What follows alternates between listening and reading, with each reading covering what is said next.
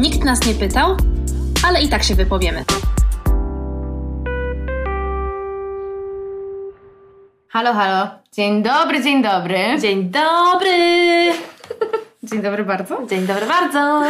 Słuchajcie, witamy Was w odcinku, który jeszcze nie wiemy jak zatytułujemy, bo właśnie zaczynamy nawijkę oczywiście moim ulubionym sposobem, bez planu. Gadałyśmy przed chwilą pół godziny na rozbieg, no i teraz po prostu zaczynamy. Tak, ale to jest w ogóle temat, który się klaruje w naszych głowach od miesiąca. Tak. I co tydzień, mniej więcej w piątki, dzwonimy do siebie, ej, ale wiesz co, ja pomyślałam, że możemy to tak połączyć. Miała, ja miałam się, zdecydowałam, że przeczytam jakąś książkę, ale po trzech dniach napisałam do Kasi, nawet do niej zadzwoniłam, wiesz co, ta książka jest za gruba i ona w ogóle jest takim językiem napisana, że to nie jest na jesień i na jesieniarstwo, że ja nie mogę teraz takich rzeczy czytać, więc musimy coś innego wymyślić. Tak. No i dzisiaj przychodzimy właśnie z tymi wymyślonymi teoriami, połączeniami idealnymi na jesień. Ja mam dwie książki, które już czytałam wcześniej i które myślę, że fajnie ze sobą korespondują, bo obie dodają nadziei. Jedna y, to jest y, wielokrotnie wspominana przez nas Rebeka Solnit i jej klasyka w jej wydaniu, czyli w zasadzie nie klasyka w jej wydaniu, ale klasyczna jakby pozycja Tak. tej autorki, czyli Nadzieja w mroku. Jak zrobiłyśmy przed chwilą znakomity research, została wydana 17 lat temu. Tak. Can you believe it? W 2004, tak. A wydawnictwo Charakter, jak się zaczynała pandemia, to udostępniło ją za darmo do ściągania i wtedy sobie też o niej przypomniałam i sobie ją ściągnęłam jeszcze raz i sobie ją odświeżyłam. Teraz do niej sięgnęłam znowu i stwierdziłam, że wiesz co, znowu ją będę czytać, bo ona po prostu dodaje No. tej nadziei w No. tym roku. Właśnie to robi. Więc tytuł mówi sam za siebie, a druga książka ma tytuł Factfulness, a podtytuł Dlaczego świat jest lepszy niż myślimy, czyli jak stereotypy zastąpić realną wiedzą. Si. Tej- nie jest to książka nowa.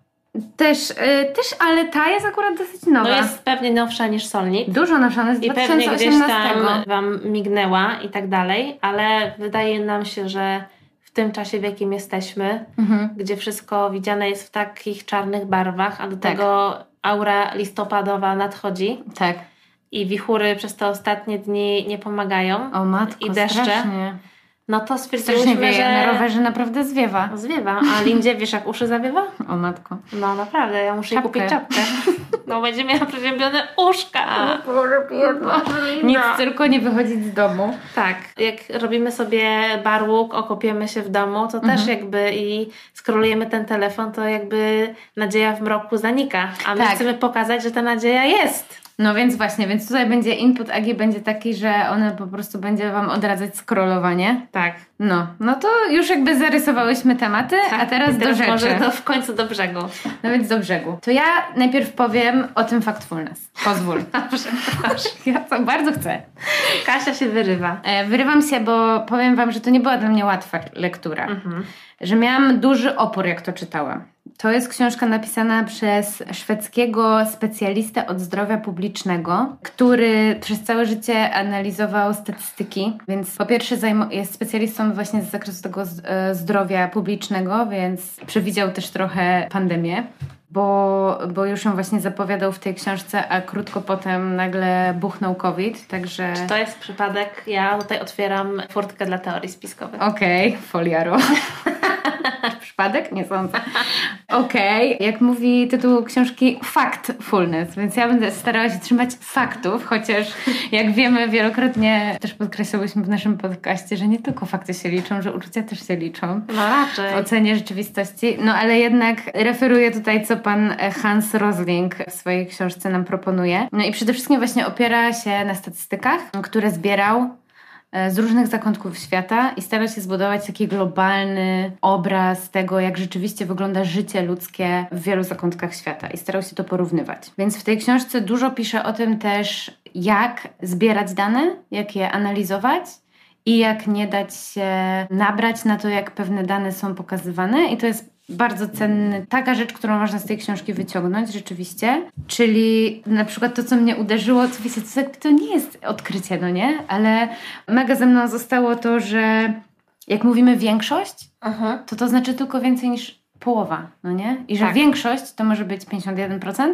a może być 99. Więc żeby też uważać na różne Tak. przekazy, Mhm. y, no nie? I, I co to znaczy i zawsze dopytywać, pytać też o to skąd te dane, kto je zbierał, bo to też jest istotne. To jest bardzo No, istotne, czego więc- też nas nauczyła Criado Perez. No oczywiście. Też bardzo wyczulona autorka na te, na te Tak, na to w statystyki jaki, w i na jaki to, sposób zbieramy dane i kto, Tak. je, kto je zbiera i w jaki sposób. i jak się też je porządkuje i jak się je potem podaje, no nie? Mhm. No w każdym razie ta, ta idea tej książki jest taka, żeby pokazać, że bardzo często ludzie nawet bardzo wykształceni i, i będący na bieżąco też z polityką światową mają wykrzywiony obraz rzeczywistości. Że on też, każdy swój wykład, który miał, bo też właśnie zaczęło się od tego, że jako ten ekspert od zdrowia publicznego jeździł po świecie i tam prezentował te swoje dane i statystyki i stąd mu się pojawił pomysł na tą książkę. To, że właśnie za, zawsze przeprowadzał też taką sondę ze swoją publicznością i zadawał pytania na przykład w stylu ile dziewcząt kończy szkołę podstawową w krajach o niskich dochodach. Mhm. Nie, no i oczywiście tak by też na razie zostawiam na marginesie, co to znaczy o niskich do, dochodach i jak my sobie to wyobrażamy, no nie? Mhm. No, ale ten podawał 20, 40 czy 60%. No i jak myślisz, Aga? No ja, jako że łyżkę dziegciu, to ja uważam, że 20%. No jesteś w błędzie, bo jest to 60%. Więc w tej książce jest cała lista takich pytań, które też właśnie są interaktywne dla czytelnika, Mhm. no bo czytasz tą książkę i właśnie zakładasz, obstawiasz. Ja też zawsze obstawiałam, że no na pewno mało, na pewno mało procent tamtych dziewczynek kończy tą szkołę, albo No. wiesz, ile w ogóle procent populacji ludzkiej żyje w e, krajach o tych niskich dochodach. Też na pewno sobie wyobrażasz, że dużo, a to jest jakby większość ludzi żyje na świecie w, w społeczeństwach o średnich dochodach, nie? Mhm. No, więc jakby to pokazuje, że gdzieś tam często żyjąc w jakiejś bańce i też się karmiąc takim bardzo powierzchownym jakimś przekazem medialnym, ten obraz świata mamy dużo, dużo bardziej czarny niż jest w rzeczywistości. Więc to może tyle na wstępie i co byś chciała się... To już jest rozwinięcie, Kasia. No, ale to ja mam teraz tutaj dużo materiału. Ja wiem, że ty masz Ja bym chciała, żeby coś wyrzuciła i podbiła może o tych mediach, jak, jak ty to widzisz. Ja to słuchaj, widzę tak, że ja jakiś czas temu kupiłam miesięcznik Znak, który bardzo lubię. Ty jesteś Mhm. fanką pisma, ja z kolei Tak. jestem miesięcznika Znak. Mhm. I był taki numer, nie pamiętam czy on był czerwcowy czy lipcowy, ale jakoś w tych okolicach. I on się nazywał, tytuł miał taki okładkowy Ucieczka od przebodźcowania. Mhm. I te artykuły numeru, których jest tam 5 czy 6, y, oscylują wokół tematu właśnie tego, że coraz więcej osób myśli o detoksie od social mediów, Mhm. coraz więcej osób narzeka na przebodźcowanie, a zwłaszcza w tym czasie takim trochę postpandemicznym, ale wciąż pandemicznym. Mhm. Narzekamy na to, że wszystko przeniosło się do, do internetu, że tęsknimy za tym kontaktem z ludźmi tak naprawdę i że właściwie wszystko, co mamy i co jest nam potrzebne, jest zamknięte w tym jednym telefonie, który Mhm. mamy. Tak. Jest tam, a propos takiego zamknięcia jednego wszystkim urządzeniu, to jest tam taki świetny case w jednym z, wy, z wywiadów podany, że właśnie kiedyś y, mieliśmy mnóstwo takich przedmiotów codziennego użytku, które po prostu były z nami w domu albo były w naszych torebkach, plecakach, były jakieś takie dla nas podręczne. A teraz te przedmioty po prostu zniknęły, bo wszystko jest w telefonie. Od kalkulatora po, do, do miarki, do, po, mm, jakby nie potrzebujesz nawet już komputera z klawiaturą, bo możesz pisać wszystko po prostu ze swojego, z poziomu swojego telefonu, czy to maile dłuższe, czy po prostu jakieś nawet teksty. Możesz nawet zainstalować sobie Kindle na telefonie i czytać z telefonu, więc jakby ten telefon przejmuje takie kompetencje też związane ze zbieraniem wszystkiego i tego, że on jest Ci coraz bardziej potrzebny. Mhm. No i było tam, w tym numerze znajdziecie dużo takich fajnych odniesień, badań, analiz związanych właśnie z tym, jak te usługi, ale przede wszystkim jak te urządzenia, z których na, zazwyczaj korzystamy i aplikacje, które nam towarzyszą na co dzień są projektowane z myślą o naszym po prostu uzależnieniu i projektowane pod kątem takiego naszego przywiązania do pewnych rzeczy, ale też tego, w jaki sposób funkcjonuje nasz mózg. I to jest już do, te, do tego stopnia jakby pociągnięte i o tym też y, opowiada dokument, który widziałam na wspominanym już niejednokrotnie w naszym podcaście festiwalu Millennium Dogs Against Gravity, uzależnienie od ekranu. I w ogóle taka mała tej gwiazdka, że ten dokument od zeszłego tygodnia jest dostępny w bibliotece y, festiwalowej y, na, na ich VOD i można go sobie po prostu obejrzeć za niewielką opłatą, a ja Bardzo, bardzo polecam ten dokument, bo jest po prostu świetnie zrealizowany, więc na pewno go damy w przypisach do tego Mhm. odcinka, bo po prostu trzeba według mnie obejrzeć. I on jest właśnie o tym uzależnieniu od... O tym jak tak, o uzależnieniu Ekranów? i jakby skąd to Telefonu? uzależnienie się bierze i że to jest jakby ściśle skorelowane z naszymi mózgami, że to po prostu ci wszyscy twórcy tych apek, urządzeń wchodzą już po prostu do naszego mózgu i przyzwyczajają nasz mózg do pewnych zachowań, do wyrzutów dopaminy w określony w określonych sytuacjach i tego, w jaki sposób konsumujemy wiadomości, konsumujemy wiedzę zdobytą z naszego scrollowania telefonu, z- aplikacji, i, y, z których korzystamy. I to, że my scrollujemy i czytamy tylko nagłówki i robimy to kilka razy dziennie, jest związane z po prostu wyrzutami dopaminy do naszego mózgu i z tym, że przyzwyczailiśmy swój mózg do takiego szybkiego zaspokajania potrzeby związanej z odkrywaniem czegoś nowego, z dowiadywaniem się czegoś nowego, no i tym, że nie zagłębiamy się i nawet dalej w tym, że czujemy pewien dyskomfort, kiedy musimy przeczytać więcej niż tam kilka linijek, bo po Tak, prostu długie. się męczymy i mówisz sobie, ile można czytać, a tam jest rok. jakby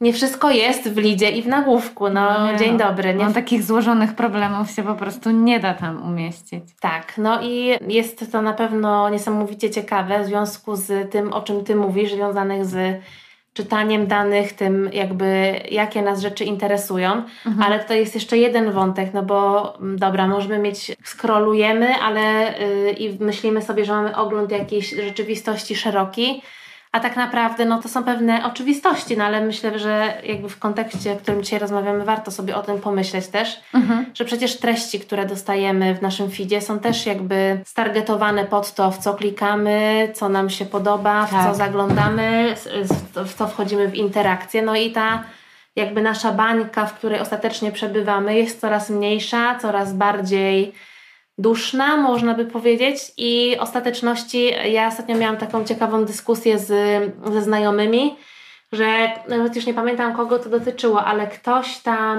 Aha, wiem, to chyba dotyczyło w ogóle Dariusza Rosiaka, który realizuje podcast. Kurde, jak się nazywa ten podcast? Nie wiem. Zaraz sprawdzę i uzupełnię. I coś tam, ja mówiłam, że w ogóle bardzo fajny odcinek, bo w ogóle dużo.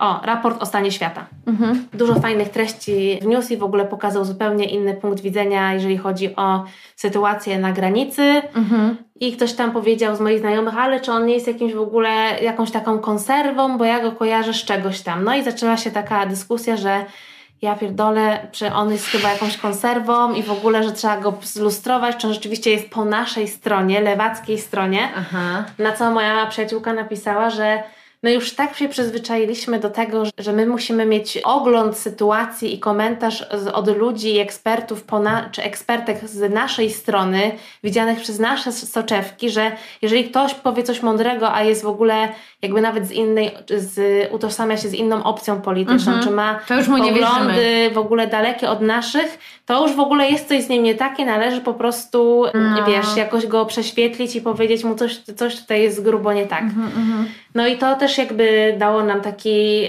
jakby sami złapaliśmy się na tym, że w pewnym momencie po prostu, że jak ktoś myśli w trochę inny sposób, a utożsamiamy go z naszą gdzieś tam bańką, to już to się nam wydaje podejrzane. Już myślimy sobie, że to nie w ogóle nie, jakby tu jest coś nie tak, że przecież nie można tak myśleć, że to w ogóle nie, nie mamy w sobie takiej otwartości związanej z tym, że to nie jest takie jednolite. Mhm. No ale to był bardzo rzetelnie przygotowany materiał, tak? Ten podcast, który Tak, słuchałaś. ale i- nawet możemy się po prostu z czymś nie zgadzać, a to nie znaczy, że ten człowiek od razu jest w ogóle do, skans- do jest- skancelowania, No. tylko może po prostu nasza postawa powinna być raczej taka, no oczywiście to wymaga effort, no tak. że sprawdzam, dowiaduję się i tak dalej. I może czasami rzeczy, w które wierzymy, okazują się, że mają to niewygodną stronę. Też tak Albo niewygodne jakieś aspekty, o których my wolimy nie myśleć, bo przecież nic nie jest czarne albo białe tylko. Ale, tak czy nie? No dokładnie tak jak mówisz, ale też w ogóle to, co mówisz o tym podcaście, to mega mi pasuje do tego dyskomfortu, który ja miałam, jak czytałam to Factfulness. No. No bo, bo już powiedziałam właśnie, że miałam trochę problem z tą lekturą, ale nie powiedziałam dlaczego. No i właśnie miałam dlatego, że tam mi zajeżdżała ta książka takim trochę, wiecie, takim czymś, że mm, tam główny argument był taki, że jedynym sprawdzonym sposobem na to, żeby ludziom żyło się lepiej, to jest, żeby po prostu wyszli z biedy. Czyli klasyczne stop being poor. No więc ja oczywiście mam sobie niezgodę na to, bo uważam, że to że to, że to jest jedyny sprawdzony sposób i że jedyny pasujący do kapitalizmu, no tak, to... i że każdy, i że rodzimy się z równymi szansami, żeby po prostu tak. wyjść z biedy, no jakby To ja tego nie. nie kupuję, więc dlatego miałam pewną trudność, żeby to przeskoczyć bo też no, były tam zdania takie w tej książce, że no, jak pojawiały się te liczby, że no, no że z całej populacji tam ludzkości tylko 7 miliardów żyje w skrajnej biedzie, to ja sobie myślę, jak tylko, no nie? Ale jemu chodzi trochę o skalę mhm. zjawisk, nie? Yy, więc ja się bardzo wkurzałam, jak tę książkę czytałam, ale im więcej mija czasu od lektury, tym ja ją bardziej doceniam. I teraz jak sobie wróciłam do notatek z tej książki, do zaznaczeń mhm. na Kindlu, no to, no to tam jest złoto, no nie? Naprawdę, mhm. tam są takie rzeczy, że, że no właśnie, że nie muszę z nim zgadzać we wszystkim, ale jednak jest ekspertem od tych statystyk i jest ekspertem od ogólnego takiego obrazu, można powiedzieć, obiektywnego no. świata, który rzeczywiście pokazuje no to jest ambitny plan, no nie? No bo na ile możesz porównywać sytuację na całym świecie, jeżeli weźmiesz pod uwagę, że ten świat po prostu się bardzo różni w zależności od no, tego, oczywiście. na jakiej jesteś szerokości geograficznej, w jakim kraju, w jakich uwarunkowaniach historycznych, kulturowych i tak dalej, no, religijnych, whatever, e, to, to nie da się tego wszystkiego sprowadzić tylko do tego wymiaru ekonomicznego, no nie? Mhm. Ale to nie znaczy, że ta książka jest cała do kosza, no bo tam jest bardzo wiele cennych danych. I też jest właśnie o tym... Też sposobu czytania tych danych, tak jak Ty mhm. mówisz, nie? Przede wszystkim. Mhm. Tak, i, na, i bardzo wiele przykładów na to, że właśnie się karmimy tymi, tym, co w mediach, tym przekazem medialnym. O, przykład, który też ze mną został na długo. On tam przywołuje, ten Rosling, taką sytuację e, ze szwedzkich mediów, mhm. że żyły media tylko jedną sprawą przez tydzień, a był to atak niedźwiedzia na myśliwego. No. I on mówi tak, to jest idealny przykład na to, żeby pokazać, jak działają media. Atak niedźwiedzia na człowieka zdarza się w Szwecji raz na 100 lat. Mhm. Trąbiły o tym media non-stop, cały czas. Podczas gdy kobieta zostaje zamordowana w Szwecji przez swojego partnera mniej więcej co 30 dni. I to już nie jest takie medialne. No, to nie jest w ogóle przemoc w domu i konfrontacja z nią i w ogóle poradzenie sobie, skonfrontowanie się z problemem przemocy domowej, mhm. skąd się ona bierze i o tym, że... Jak się nią zająć. Jak się nią zająć i o tym, że zastanawiamy się, jak na przykład ofiara prowokowała mhm. swojego oprawcę, a nie w ogóle skąd się biorą ci oprawcy i co z nimi zrobić, nie? Na no. przykład. No i właśnie to jest właśnie to, nie? Że łatwiej jest żyć jakąś sen tanią sensacją i jakimś mega rzadkim, no oczywiście też tragedią, bo też zginął człowiek, no nie? Ale jak masz problem systemowy, żmudny, nad którym trzeba się pochylić, właśnie coś wykminić wspólnie, no to, to, to, już, nie, to już się tak w mediach nie sprzedaje. No nie, nie sprzedaje, no ale to jakby na horyzoncie daleko od nadziei, Kasia. No nadzieja właśnie jest w tej książce w tym, że wszystkie te pytania, które on tobie stawia, czyli o tą właśnie, o twoje wyobrażenia na temat sytuacji na świecie, najprawdopodobniej odpowiesz źle na te jego pytania. Czyli, mhm. że sytuacja jest lepsza niż tobie się wydaje, nie? Jak z tymi dziewczynkami w krajach Albo, że po prostu dochodach. się zmienia ta sytuacja, zmienia się, a my tkwimy tak. w jakichś takich danych i obrazie, który nam zaszczepiono kiedyś. Albo Takim uproszczonym, no nie? Źli i dobrzy. Bogata północ, biedne południe, no nie? Yy, bogaci i biedni, my i oni, kraje rozwijające się. Czyli i... dualizm, no, który no, wspiera patriarchat. No oczywiście binarne widzenie świata, nie? Tak, bo tak jest prościej po prostu też nam rzeczy pojąć, nie? Łatwiej jest nam za pomocą stereotypów sobie to uporządkować. Yy, a tymczasem on pisze o tym, że może być źle, a jednocześnie lepiej niż było kiedyś i że ta powolna zmiana się dokonuje na lepsze. I też, że jest lepiej niż ci się wydaje, nie? Że żeby w tej, no właśnie w tej bańce tego feedu, który już masz, tak? Bo, bo, bo śledzisz tam na przykład tak jak my jakieś źródła, no lewicowe, jakby feministyczne, e, takie, które skupiają się na prawach mniejszości, no to jak śledzisz dane z tego feedu cały czas, no to i dobrze, tak? No cały czas jest mowa tam o problemach, o tym, że jest źle, o tym, że wiele rzeczy jest nierozwiązanych i o, oczywiście dobrze, trzeba o tym mówić, ale też nie mówi się o sukcesach, nie?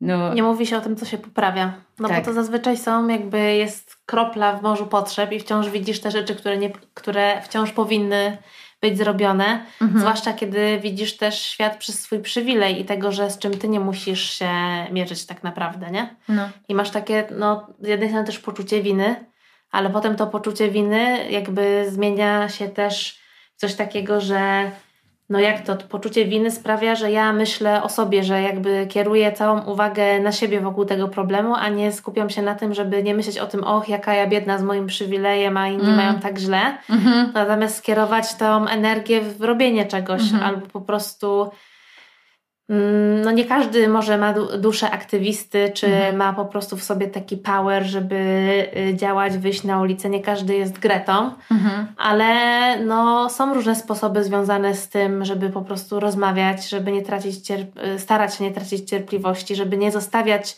rzeczy bez komentarza, kiedy ktoś powie coś mhm. głupiego, tylko reagować. Mhm. I nawet y, ja uważam, że to się bardziej przyczynia do, do jakiejś tam zmiany, no bo bardzo często bezkarne i po prostu głupie komentarze, z których konfrontacji nikt się nie podejmuje, jak na przykład czy w jakimś y, jadąc Uberem, mhm. czy rozmawiając z jakimś wujkiem, jak mu po prostu nie pokazuje, że to nie jest okej, okay, że mhm. on jest na przykład seksistą, rasistą i tak dalej.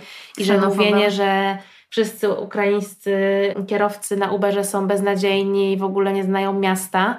Albo jeden zrobił coś takiego, to wszyscy są beznadziejni i no ja niejednokrotnie podejmuję się tak. takich dyskusji, których mówię, no ale nie uważa Pan, że sądzenie czy Pani, bo też z Paniami też mi się zdarzały takie wymiany, po jednej osobie wszystkich ludzi, którzy przyjechali tutaj z Ukrainy do pracy i wykonują też pracę mhm. w usługach, której mhm. Polacy nie chcą wykonywać, to jest w ogóle trochę nie fair i mhm. też powiedziałam, że chciałaby być Pani sądzona za Polaków, którzy wystawiają nam piękną na przykład laurkę Wielkiej Brytanii, że, że wszyscy Polacy tacy mhm. są mhm. i przy kolejnym spotkaniu z jakimś obcokrajowcem y, mhm. odpowiadać za ten wizerunek i się z nim utożsamiać, no chyba nie jest fajnie, nie? Mhm. No rzeczywiście. No, no, no, no, jakby ludzie czasami nie pomyślą o takiej bardzo prostej rzeczy, a kierują się tym, że na przykład jak ja... Znam jednego Polaka, to już wszyscy tak, tacy na pewno Albo są. na przykład jak ja jeżdżę z psem, mhm. samochodem, Uberem bardzo często, to ja tylko słyszę kiedyś jechałem z taką panią, co weszła z takim wielkim psem i mi tak pobrudził samochód. Ja mówię, ale to był tylko jeden przypadek. No tak jeden, a ile pan jeszcze wiózł tych psów? No wiele razy. Ja mówię, no i ten jeden przypadek zaważa na tym, że pan nie chce tych psów wozić? Niech pan zobaczy, jaka słodka jest no, Linda. Linda jest piękna, no jakby przepraszam, to jest zaszczyt ją wozić. Więc jakby to po prostu chodziło mi o zobrazowanie mechanizmu mhm. jakichś takich uproszczeń, które wpadamy tak, i no, tego, że po prostu tkwiąc w tej bańce mamy coraz mniejszą otwartość na to, żeby wysłuchać, co druga strona ma do powiedzenia mhm. i też zrozumienia, dlaczego ona w taki sposób myśli. Mhm. Tak. No i łatwiej jest y, sobie w swojej własnej bańce przy czerwonym winku y, narzekać na to, na czym ten świat stoi, a trudniej jest przeprowadzić taką dyskusję, no nie? Tak. No. Ale ty jeszcze chciałaś opowiedzieć o swojej ukochanej książce, do której wracasz o i o tym, że jakby dobrze trzeba czytać statystyki, zadawać pytania do nich mhm. i jakby patrzeć na nie z szerszej perspektywy, mhm. ale też trzeba powiedzieć sobie wprost, o czym mówiłyśmy wielokrotnie, że zmiana dzieje się powoli. Tak. Jesteśmy zniecierpliwieni z różnych powodów i czasami sobie myślimy, że no nie mogę już po prostu, że jest ciągle źle a wcale nie jest aż tak źle, tylko to jest po prostu ta zmiana za naszego może życia nie zajdzie aż taka duża, chociaż i tak się bardzo dużo mhm. zmienia od czasów naszej młodości, jak gdzieś tam lat 90. do teraz roku 2021, no to jakby no, według mnie dużo się zmieniło. No pewnie, że dużo się zmieniło i to o tym jest właśnie ta Solnic, nie? O tym no. jest ta nadzieja w mroku. To jest taka książka miód na serce aktywistki, no nie? Która gdzieś tam jest zmęczona ciągłą walką, bo, bo cały czas e, oczywiście jest źle. Oboje ci autorzy mówią, i Solnit, i Roslind, że no jest źle i nadal trzeba wykonać pracę, tak, żeby było lepiej. Ale też nie możemy się poddawać właśnie tylko tym myślom złym, bo, bo, bo Solnit właśnie pisze o tym, że wpadamy w tę pułapkę, że łatwiej sobie jest wyobrazić ten, ten koniec świata, tą katastrofę. Myślę o tej właśnie też ekologicznej, no. nie? Że, że to jest jakiś duży case, że młodzi ludzie cierpią na prawdziwe depresje związane z, ze zmianami klimatu, które już wiemy o tym, że są nieuniknione, że no po prostu, no, że, że, ten, że to jest kryzys, który trwa i cały czas nie ma na, na, niego rozwiązania, no nie? Tak, albo też jak oglądałyśmy, pamiętasz dokument Drogie Dzieci Przyszłości, mhm. ta dziewczyna, która po prostu mieszka na obszarze, w którym te zmiany klimatyczne są po prostu realne, to nie jest jakby tak. teoria albo opowieść o tym, co nadciąga, tylko ona żyje, Ona już jest. ona żyje właśnie w tej katastroficznej wizji, która polega na codziennym mierzeniu się z konsekwencjami ocieplenia klimatu, nie? No, no ale właśnie Solnit mówi, że okej, jest źle, ale nie poddawajmy się, że no ich historia już wielokrotnie pokazała, że drogi ku tej zmianie bywają kręte. Ale no, gdzieś tam za tym zakrętem właśnie ta zmiana czeka i ona się powoli też do, dokonuje, nie? Żeby, no to jest bardzo taka proaktywistyczna właśnie książka, która która pozwala ci to, tę niemoc i to poczucie takiej porażki jakby przełamać, no nie? Tak. Ja w ogóle, jak ty opowiadałaś mi o swoich wrażeniach z powtórnej lektury Sornit i tego, że wracasz do tej książki, to ja sobie pomyślałam o Downton Abbey. No. A to jest taki serial, który już trochę ma lat, bo pierwszy sezon chyba w 2010 roku się pojawił, ale ja do niego wróciłam, dlatego że niedawno się na Netflixie pojawił. I to mhm. była dla mnie taka idealna okazja, żeby po prostu, jak coś robię, żeby sobie leciało Downton Abbey po prostu. I ja sobie po prostu gdzieś tam widziałam, widziałam u kogoś ze znajomych taką informację, e, taką, takiego posta, że no wrzucili Downton Abbey, że to jest w ogóle wspaniały serial, żeby o nim, żeby oglądać go z, takimi, z takim filtrem, że to jest doskonały obraz tego, że zmiany się dzieją i że zmiana jest możliwa i że zmiany mhm. są realne. Mhm. No i mi nie trzeba było drugi raz mówić, tylko po prostu włączyłam pierwszy sezon znowu i tak wszystkie sezony, sześć sezonów znowu przeleciałam. I rzeczywiście jakby ten serial może bardzo irytować, ten serial może nas oburzać, bo tam po prostu ja są... Ja go w ogóle nie znam, więc może Tam są, wiecie, takie sceny związane z tym, że na przykład kamerdyner, który okazuje się, że jest gejem,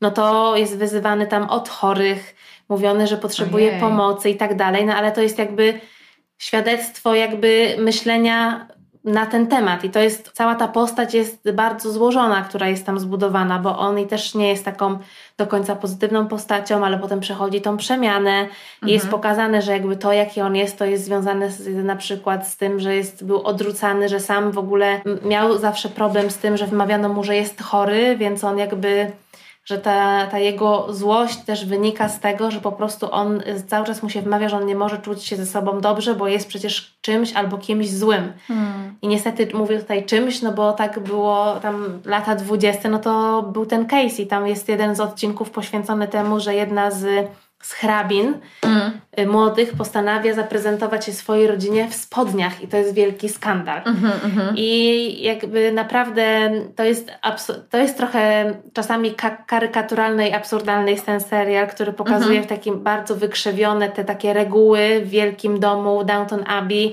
mhm. tą taką hierarchiczność związaną z tym, że jest wielki milord i są tak, tak. kamerdynerzy, podkuchenna i w ogóle kucharka i jakaś tam menadżerka domu, nawet nie wiem jak się na, jakie stanowisko pełni Mrs. Yy, nie pamiętam jak, Mrs. Patmore to była kucharka, ale ta ja pani nie to nie pamiętam. Nie oglądałam. Pani Patmore, o pani Patmore, tak? Mhm. Nie wiem, już sama nie pamiętam. Tak czy siak. Tak czy siak. No i po prostu jak oglądamy ten sezon, ten serial od pierwszego do ostatniego sezonu, A no to sezonów? sześć sezonów i potem jest film po latach, który Aha. wraca no to widzimy, że jakby skandaliczne jest to, że, kto, że kobieta chce ubrać spodnie i że jak zaczynają się te głosy związane z tym, że kobiety mogą zdobyć prawa wyborcze, no to to po prostu jest mhm. skandaliczne. A kończymy ten serial tym, że kobieta, jedna z tych hrabin ma nieślubne dziecko i prowadzi swoją gazetę. Mhm. Jest redaktorką naczelną, więc mhm. no ta zmiana naprawdę jest realna. Mhm i pokazuje, że nawet jak zatrzymujemy się tam w latach chyba 30., jest ten ostatni sezon, to jakby z tego, z perspektywy czasu nas żyjących w, pod koniec października roku 2021, mhm. no to dużo się zmieniło. Mhm. I wiadomo, że nas uwiera to, że pewne rzeczy, o, pewne rzeczy wciąż musimy walczyć. I can't że... believe I still have to protest this shit. Dziękuję, właśnie to miałam na myśli. Ale jednak ta zmiana jest i to jest duża. No i to, to ja jeszcze zacytuję może Solnit, która cytuje z kolei Scotta Fitzgeralda. Testem dla wybitnej inteligencji jest zdolność objęcia umysłem dwóch przeciwstawnych idei jednocześnie i zachowanie zdolności do działania. Czyli zróbcie sobie test na wybitną inteligencję i obejmijcie umysłem to, że jest źle, ale jednocześnie lepiej I dzięki temu może właśnie zachowajmy chęci do działania. A jeśli rzeczywiście cierpicie na ataki paniki, jak, lub tak jak ja płaczecie, jak czytacie wiadomości, zwłaszcza w ostatnich tygodniach e, z granicy naszego kraju, no to polecam Wam konto The Happy e, Broadcast na Instagramie, które po prostu jest sprawdzonym, e, opartym na faktach, anxiety free, źródłem informacji i jest to naprawdę mega słodkie. Dobrze, dołączamy się i podlinkujemy, żeby Tak. y, też nieść ten pozytywny content do naszej bańki. Tak, że, że można zrobić serwis e, informacyjny, w którym są tylko dobre wiadomości. Wspaniałe. Mhm. Albo można realizować podcast z, z pod tym polskiego czytelnika to nie interesuje. Więc polecamy dział zagraniczny też dla poszerzania horyzontów. Tak, no. A ty jeszcze chciałaś coś o Grecie? Ja wiem, ale nie wiem, czy mi to tutaj pasuje. No bo gdzieś tam e, zrobiłam ci e, przynętę, że o tym strajku klimatycznym i No o tej beznadziejnej mi, ale sytuacji, ale nie łyknęłaś przynęty. No, łyknęłam i to Downton Abbey mi potem tak pasowało No. idealnie, ale a propos właśnie tej bańki i tego myślenia, jakby kto jest tak naprawdę odpowiedzialny za te wszystkie rzeczy związane z tym, że jest źle i że mamy poczucie, że nic się nie zmienia, to ja miałam właśnie taką refleksję po filmie, po dokumencie Jestem Greta, który pewnie jak część z Was słyszy, to Jezu, Greta. Znowu ogóle- ta Greta. Znowu ta Greta i dlaczego ta Greta? I ja w ogóle też nie rozumiem trochę tego, bo jakoś mnie ominęło przesycenie tematem Grety i w ogóle jakieś śmieszki z Grety. Jakoś... Uważam, że mądrze mówi. I niech mówi więcej. Zacznijmy jej wreszcie słuchać. Tak, no ale w każdym razie To film, przestanie gadać. dokument y, nie jest laurką, w każdym razie, żadnym razie pokazuje cienie i blaski, że tak powiem, bycia młodą aktywistką, młodą Mhm. dziewczyną w świecie zdominowanym przez aroganckich polityków, Mhm. która musi po prostu podejmować bardzo ważne decyzje mimo bardzo młodego wieku i mierzyć też się ze swoimi problemami, swoimi trudnościami i przeciwnościami, które y, ma ze swoją chorobą też. No ale jest taka refleksja na koniec związana z tą jej taką mozolną walką, z poświęceniami, z tą taką bardzo kontrowersyjną też podróżą do, podróżą do Stanów, w tym w jaki Mm. sposób ona tam dotarła i tym, że ona na końcu robi sobie przerwę i trochę odpoczywa i musi sobie to na nowo wszystko przemyśleć i Mhm. gdzieś tam po prostu walczyć z takim poczuciem odpowiedzialności, że ona, co ona jedna może zrobić i że Mhm. co to wszystko, czy to wszystkie jej przemówienia od bardziej łagodnych po takie po prostu bardzo emocjonalne, związane z, też z jej jakby taką postawą podczas tych przemówień, co ona jedna może zrobić i co to wszystko dało. No oczywiście z takiej mm, perspektywy ten dokument to pokazuje też, że no jakby ona dała też taką siłę i wiarę mm, dla młodych ludzi, żeby, że oni też mają prawo decydować i że ich głos jest ważny, Tak. a wciąż jakby odbieramy młodym ludziom prawo tego głosu i tego, że młody to nie znaczy niedoświadczony, głupi i po prostu nieznający życia. I jakby ten brak doświadczenia od razu jest utożsamiany z czymś, co po prostu trzeba zamieść i w ogóle zdyskredytować. Ale tak naprawdę ten dokument też pokazuje, że gdzie jest ta kwestia odpowiedzialności za, za to, jak jest źle i w jakim świecie żyjemy, w jakim świecie nie chcemy żyć, że ta zmiana pokoleniowa związana z tym, jak chcą żyć ludzie w wieku Grety, jak już my chcemy żyć wśród naszego pokolenia, a tym, co utożsamiają te stare dziady po prostu w tej polityce, no to widać, że ta jakby różnica związana z tym, jest ogromna i my i bulwersujemy się i od tygodnia rozmawiamy o tym, że jest skandaliczne powiedzieć, że 16 godzin w pracy to jest w ogóle coś, co jest standardem i tak tylko ludzie sukcesu w kapitalistycznej bańce po prostu jak te chomiki w kołowrotku. Szczerze, mnie to bawi. Jadą. Mnie to bawi. Mnie też to bawi, ale też mnie bulwersuje. O 10 godzin się gościu pomylił. 6 powinien. No, dzień dobry. Wokulski powiedział coś na ten temat y, i on po prostu powtarza rzeczy, które są trochę zdeaktualizowane. A to taki przytyk i żarcik a propos tego, co dzisiaj było na Make Life Harder. No tak, tak, Tak, ale też... No, więc jakby polecam pod tym kątem też obejrzeć dokument i tego, że jakby, że nie może nie hejtujmy Grety, tylko hejtujmy jednak No właśnie, tych ludzi, którzy mają wyjąć. realny wpływ, którzy mają pieniądze, które Tak. wydają, które mogliby inaczej wydawać i to, że że powinny być podciągnięte do odpowiedzialności osoby, które jakby mają realny wpływ przez to, że mają i profilują i sprzedają reklamy takie jak Facebook, Google i tak dalej, tego co oni tam wyrabiają w tej Dolinie Krzemowej, no. że to cenzurujmy i to, znaczy cenzurujmy pod takim kątem, że sprawdzajmy. Tak, a nie jakąś po prostu dziewczynę, która robi wszystko i całe swoje tak. nastoletnie życie poświęca temu, żeby zwrócić uwagę na palący problem, i teraz, jeżeli strajk klimatyczny poniesie porażkę, czy też zdaniem niektórych ponosi, bo się nic nie zmienia, no to to nie jest wina Grety ani tych aktywistów, tylko właśnie tych ludzi, którzy tego nie słuchają. No tak. No, bo, no bo czy da się bardziej dobitnie którzy rzeczy powiedzieć? Wska- jakby wskazań, co należy dokładnie zrobić, tego nie no. robią. No. Bo im się to opyla. Tak. No i to jest smutne, ale wydźwięk jest jednak taki, Kasia, nie chciałam ci, wiesz, bo na koniec znowu smutno się stało. Ja nie chciałam ci psuć case'u, że nadzieja w mroku i w ogóle. Nie no, ja po prostu mam nadzieję, że Greta na przykład też czyta tą książkę, no nie? Tą, tą nadzieję w mroku i że i że nie, tej nadziei, że nie straci, że po prostu się nie da, no nie? Że o takie aktywistyczne wypalenie jest bardzo łatwo, a ta zmiana po prostu gdzieś tam jest. Tak. I czeka za rogiem. I cały czas ją robimy i cały czas musimy pilnować, żeby się dokonywała, no ale... Po prostu wierzymy, że tak jak jest w procesie psychoterapii, mhm. że czasami trzeba zrobić, żeby zrobić postęp, kilka kroków do tyłu, żeby potem mieć taki bardzo duży mhm. rozbieg i po prostu zrobić, może nie maraton, bo maraton się kojarzy z takim wycieńczeniem jednak z tymi 16 godzinami. Ale potem jest medal. Ale ja bym jednak tym truchtem biegła sobie tak powoli i w ogóle w takim tempie dobrym, w którym czujesz się komfortowo. Mhm. Więc zmiana nie jest jednorodna, nie, mhm. jest, nie jest łatwa, ale mamy po prostu nadzieję na przyszłość, mimo tego, że jest już ciemno. Za oknem. Za oknem, a nie powinno być o tej porze. I już jest zimno. Zaraz ci zrobię jakąś herbatę z miodem. Dobrze, niech tak będzie. To co, kończymy? Tak, a zapowiadamy, że będziemy? Aha, dobra. No to powiedz.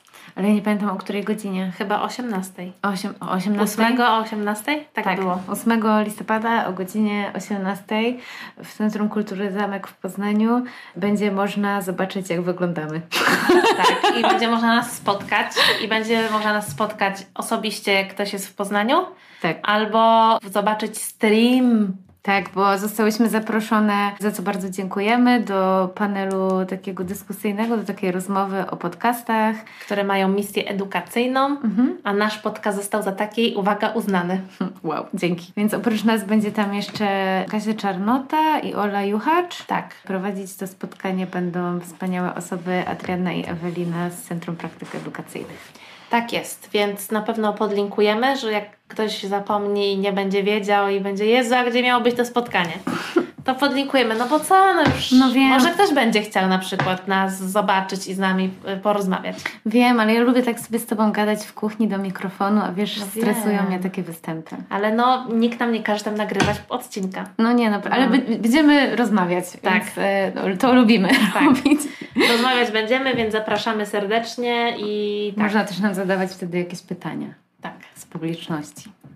Moż, można, pewnie, mamy nadzieję. Kończymy pragnąc tchnąć w nadzieję w, w tym roku. W mroku.